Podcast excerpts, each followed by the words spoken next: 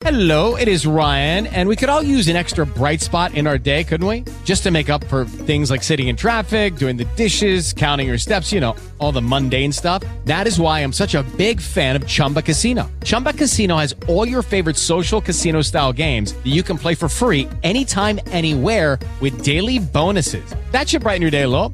Actually, a lot. So sign up now at chumbacasino.com. That's chumbacasino.com. No purchase necessary. VGW Group. Void were prohibited by law. See terms and conditions. 18 plus. Canale YouTube di Luigi Gaudio. Non chiederci la parola dagli ossi di seppia di Eugenio Montale. Allora, due parole sulla raccolta poetica eh, in cui è inserita la poesia che stiamo per leggere. Si tratta della prima raccolta poetica. E Ha scritto delle poesie sin da quando aveva 20 anni, insomma, 1916. Era nato nel 96, ma quindi 20 anni, vero? 96, vero? Sì, sì, quindi sin da quando aveva 20 anni aveva scritto delle poesie come Meriggiare pallido assorto. Poi ha raccolto le poesie che aveva scritto dai 20 anni circa ai 29 nella sua prima raccolta poetica, che è la raccolta Ossi di seppia. Ecco, già nel titolo c'è un correlativo oggettivo. Gli ossi di seppia sono residui disseminati sulla spiaggia, quindi oggetti, brandelli del reale che simboleggiano la frammentazione della realtà, aridità perché sono secchi questi ossi, che appare non interpretabile se non in, se non in negativo. La realtà non appare interpretabile se non in negativo.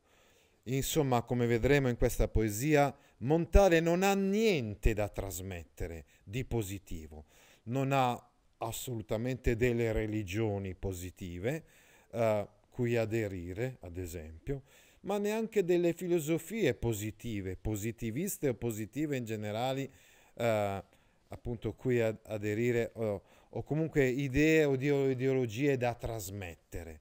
Assolutamente no. E quindi l'unica cosa che può fare è esprimere la realtà in negativo. No? E qui questo lo vedremo chiaramente in questa poesia. Ripeto, non ci soffermiamo molto su tutti gli altri aspetti complessi di questa raccolta poetica, ma eh, vogliamo soffermarci soprattutto su questo atteggiamento, il male di vivere, la condizione di chi si trova disorientato e solo, osservando la realtà in cui non trova nessuna speranza, nessuna fiducia eh, e quindi vive nell'isolamento, vive nell'incomunicabilità. È una poesia modernissima, è la poesia contemporanea, eh, quella di, eh, di Eugenio Montale. Un'altra cosa però sulla quale volevamo soffermarci, eh, qui abbiamo già accennato, è la tecnica del correlativo oggettivo. Nel senso che in quegli stessi anni, o qualche anno prima, Thomas Stern Eliot aveva già elaborato questa tecnica.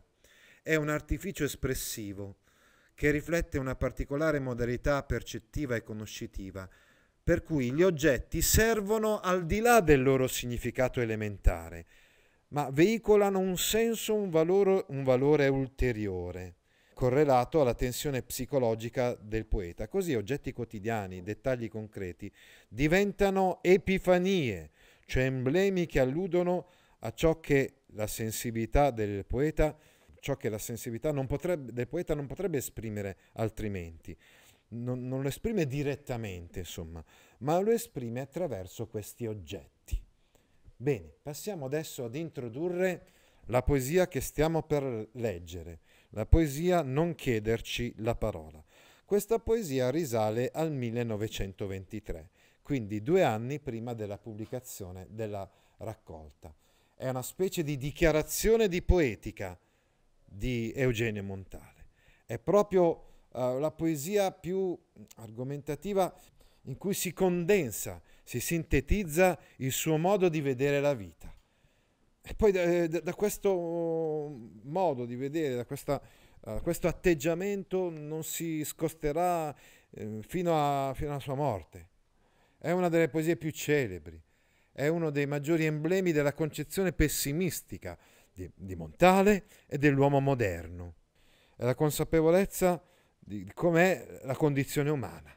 Ecco, l'autore instaura un dialogo con il lettore, parlando a nome dei poeti, come si deduce dall'uso del plurale. Tu, lettore, non chiederci la parola. Caro lettore, tu hai sempre chiesto ai poeti una parola illuminante, hai sempre chiesto una parola che possa dare significato alla vita. Ebbene, non chiedercela più, perché non siamo più in grado di dartela. Non possiamo trasmettere verità assolute o definitive. Lo invita a non chiedergli alcuna definizione precisa, né su se stesso, né sull'uomo in generale, nemmeno sul significato del mondo e della vita. Ecco, poi abbiamo la seconda strofa della poesia. La seconda strofa della poesia è un, invece una riflessione su chi si comporta com- in un modo completamente diverso e chi se ne va sicuro, perché ignaro, insieme incurante del senso della propria esistenza. Mentre il poeta non ha formule risolutive, ma solo dubbi o incertezze, l'uomo comune, l'uomo, il borghese, possiamo dire per esempio noi, se ne va tranquillo per la strada, pieno di certezze, pieno di sicurezze, no? eh, quindi così tutto tronfio. Non a caso questa poesia è stata uh, concepita l'anno dopo la marcia su Roma. Non a caso questa poesia è stata pubblicata nel 25, l'anno in, insomma in cui eh, si stava affermando nettamente, pensate alle leggi fascistissime, si stava affermando in quegli anni insomma il regime fascista. E quindi era proprio un'epoca, un periodo in cui c'era qualcuno che voleva affermare del, delle verità assolute, voleva affermare con forza no, sua cer- delle, le sue certezze, no? mentre nell'animo del poeta prevalgono uh, i sentimenti di crisi, di inquietudine, i dubbi, le contraddizioni, perché l'esistenza è, fa- è così, è fatta di contraddizioni. Il poeta non si considera più un vate, quindi caro lettore, non chiedere più al poeta, come chiedevi al poeta vate, no? grandi valori, grandi ideali, grandi verità. Il poeta è un uomo comune che di fronte al vuoto dell'esistenza può soltanto rappresentare con poche scarne parole la precarietà della condizione umana, affermare solo ciò che non è, solo ciò che non vuole.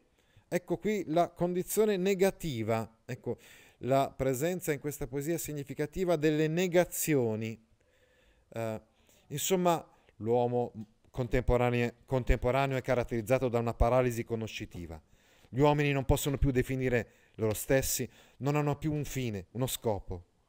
Uh, ogni atteggiamento di orgoglioso ottimismo è stonato di fronte a chi invece ha coscienza, ha consapevolezza. No? Guardate eh, appunto queste tematiche ovviamente eh, ci fanno venire in mente sul versante narrativo Svevo e Pirandello. Anche loro hanno affermato questa consapevolezza. Insomma. Questa posizione ha un significato anche politico contro l'enfasi e le false certezze dell'ideologia fasc- fascista che si stavano diffondendo in quegli anni, Montale difende il valore del dubbio e dell'incertezza, quali fondamenti di una più autentica interpretazione della vita. Anche qua ci possono venire in mente molti filosofi, insomma, che ci aiutano a, a, a partire da questo, cioè il dubbio come categoria fondamentale dell'uomo che voglia osservare la realtà in un modo ragionevole, razionale, senza lasciarsi trasportare da, mh, mm, come dire, o obbedire, eh, come dire, all'autorità di qualsiasi genere. Leggiamo pertanto adesso questa poesia e poi la commenteremo, ma prima la leggiamo tutta ad un soffio che è bellissima. Non chiederci la parola che squadri da ogni lato l'animo nostro informe, e a lettere di fuoco lo dichiari, e risplenda come un croco perduto in mezzo a un polveroso prato.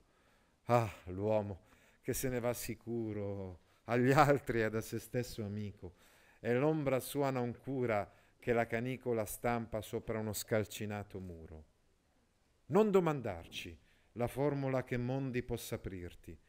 Sì qualche storta sillaba e secca come un ramo, ciò che non siamo, ciò che non vogliamo. Ecco, in questa slide che eh, è stata preparata da un altro professore, eh, alcuni eh, passaggi chiave di questa poesia, ad esempio proprio gli enjambment che sono molto significativi eh, in questa poesia. Uno di questi è senz'altro il, come un croco perduto fra il terzo eh, e il quarto eh, verso, ma ce ne sono anche altri, insomma, di enjambment. Ecco, ancora diciamo i simboli, possiamo chiamarli correlativi oggettivi in questa poesia, anche se magari ce ne sono altre che sono più significative per il correlativo oggettivo. Eh, sicuramente però metafore dei lati profondi e nascosti della coscienza individuale, come il polveroso prato e lo scalcinato muro. Tra l'altro, polveroso prato e scalcinato muro, come vedremo, hanno proprio questa caratteristica. Cioè l'aggettivo viene, si trova prima del sostantivo. In gereno diciamo un prato polveroso, un muro scalcinato. Qui abbiamo quindi un'inversione, appunto un'anastrofe, e abbiamo l'aggettivo prima del sostantivo. Tra l'altro, polveroso prato fa chiasmo con croco perduto, perché lì invece c'era prima il sostantivo e poi l'aggettivo. Croco perduto, polveroso prato. Chiasmo perché c'è sostantivo, aggettivo, aggettivo, sostantivo. Anche, l'abbiamo già detto, anche il titolo della raccolta Ossi di Seppia è un altro evidente correlativo oggettivo. Bene, andiamo adesso, dicevamo, a parafrasare questa poesia, a spiegarla parola per parola. Allora, non chiederci, ecco, uh, non chiederci la parola. Quindi, non chiederci di spiegare con precisione, sotto tutti gli aspetti, il nostro animo, che invece è informe, cioè incerto, inquieto, privo di una stabile identità, privo di certezze. Non chiederci di dichiarare l'identità con parole chiare e indelebili. Insomma, non chiederci di spiegare, di mettere a nudo, eh, di dichiarare, lo dichiari eh, a lettere di fuoco, in modo così evidente. No? come dire, questa parola che risplenda come un croco perduto. Il croco è il fiore dello zafferano. Questo fiore è di un giallo intenso, un giallo arancio, un colore molto vivace. Quindi provate a immaginare questo fiore giallo in mezzo a un polveroso prato in mezzo al grigio. Un giallo in mezzo al grigio eh, risulta evidente, risulta chiaro, risulta evidente, no? Beh, non chiederci una cosa di questo genere, no?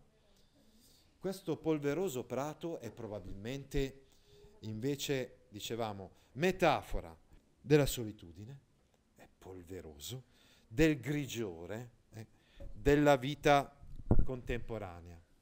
Incomincia la seconda strofa che è profondamente staccata rispetto alla prima incomincia con un'interiezione.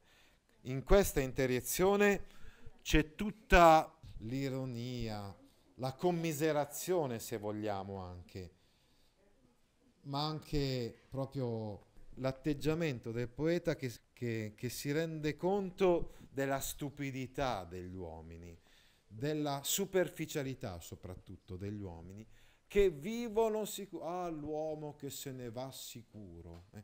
In altre poesie dice magari anche eh, lo stesso Ungaretti nella poesia Peso, eh, ci sono tante analogie tra Ungaretti e Montale, che è una poesia molto simile a questa, dice magari anche invidiano queste persone che si nutrono di queste illusioni, però si tratta di persone incoscienti, cioè nel senso etimologico del termine, non hanno coscienza della realtà, sono quelle persone che se ne vanno sicure è che si sentono in armonia con se stessi e con gli altri e non, non hanno paura dell'ombra. L'ombra è il simbolo del lato oscuro e profondo dell'esistenza, quest'ombra. Abbiamo visto prima il polveroso prato, adesso vediamo quest'ombra. Si tratta di immagini, di metafore che sono molto presenti nella letteratura italiana e europea del Novecento, anche in Luigi Pirandello, L'ombra, in Hugo von Hofmannsthal. Insomma, noi ab- uh, ci presentiamo in un certo modo, ma nascondiamo qualcosa. Pensate per esempio all'inconscio, al, sub- al subconscio, eh? che sono uh, proprio in quegli anni eh, erano così analizzati spietatamente, se vogliamo, dalla psicanalisi. Ecco quindi, non si rende nemmeno conto e l'ombra sua non cura, non si accorge nemmeno dell'ombra che la canicola, cioè vuol dire quindi il sole, la canicola vuol dire proprio il sole del mezzogiorno, tra l'altro il sole del mezzogiorno e il sole pieno dell'estate è un altro eh, di, quelli, di, quei correlativi oggettivi eh, che, che sono molto frequenti nella poesia degli ossi di seppia. Pensate appunto a Meriggiare Pallido Assorto in modo particolare. Che la canicola stampa sopra uno scalcinato muro. Abbiamo sottolineato prima scalcinato muro. Cioè non si rende nemmeno conto di una realtà che invece è così piena di contraddizioni e non è così tutta intera e solare come, come se la immagina questo personaggio, no? Personaggio di cui nello stesso tempo prova invidia ma anche palese disprezzo. Come fa uno ad essere così sicuro di, di sé, certo delle sue convinzioni, privo di dubbi, no? È superficiale, è evidente questa, no? E anche il muro diroccato, questo scalcinato muro, eh, diventa un simbolo importantissimo.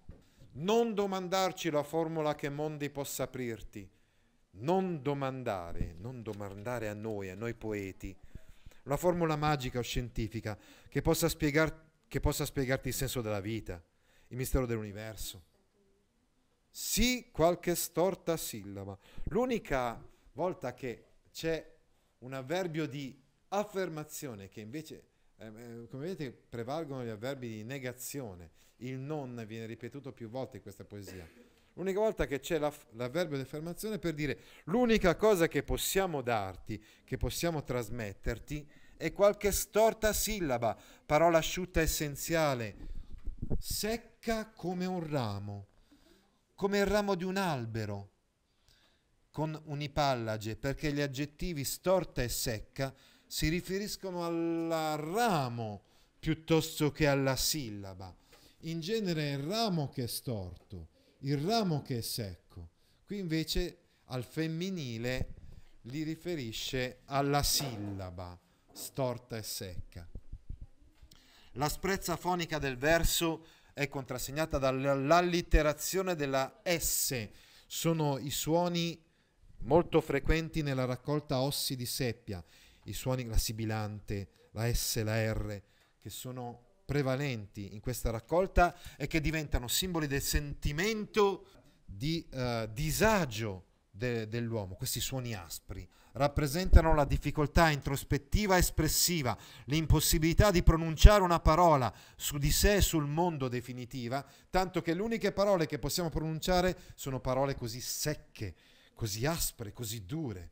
Ciò che non siamo, ciò che non vogliamo. L'unica cosa che possiamo dire adesso è quello che non siamo, quello che non vogliamo. Procediamo per negazioni piuttosto che per affermazioni di verità. Adesso riflettiamoci un attimo anche sulla, sugli aspetti stilistici. Ecco, abbiamo letto tre quartine di versi liberi in cui prevalgono gli endecasillabi. Le prime due strofe hanno rime incrociate. Lato, prato, fuoco, croco, aprirti, eh, eh, scusate, sicuro, muro, amico, canicola, canicola, è un verso ipermetro, eh? ci si deve fermare a canico e là leggerlo all'inizio del verso successivo. L'ultima strofa invece ha rime alternate, aprirti ramo, dirti vogliamo. Ha una struttura simmetrica circolare, ciclica, poiché la, l'ultima strofa fa riferimento alla prima e in mezzo c'è questa strofa che invece è, eh, è diversa rispetto alle altre due. Abbiamo visto da un punto di vista contenutistico, no? Uh, infatti l'ultima strofa riprende i temi della prima, la seconda costituisce una pausa di riflessione che approfondisce il significato dell'intero componimento. Nella prima e nella terza strofa prevalgono i versi lunghi, entrambe iniziano con il non, la seconda è composta da versi più brevi e chiusa da un punto esclamativo che ne dilata il significato. È importante rilevare l'uso frequente dell'enjambment, soprattutto nella prima strofa, l'abbiamo sottolineato, uh, per, quindi come un croco perduto, ma anche da ogni lato l'animo nostro, a lettere di fuoco lo dichiari. Eh? Questo dà maggiore coesione interna all'unico periodo da cui è composta la prima strofa. Troviamo l'iterazione della parola simbolo non, a cui è affidata l'espressione del messaggio complessivo del testo una definizione in negativo della condizione umana. Troviamo esempi di anastrofe, storta, sillaba, scalcinato muro, polveroso prato, quindi aggettivo prima del sostantivo, e infine notiamo la presenza dell'allitterazione delle consonanti dure R e T nella prima e terza strofa, dove abbiamo sottolineato comunque anche la S di storta sillaba secca, eh, in cui è altrettanto aspro il uh, lo stile, quindi il linguaggio, quanto il messaggio del contenuto. Altri video didattici su attuttascuola.it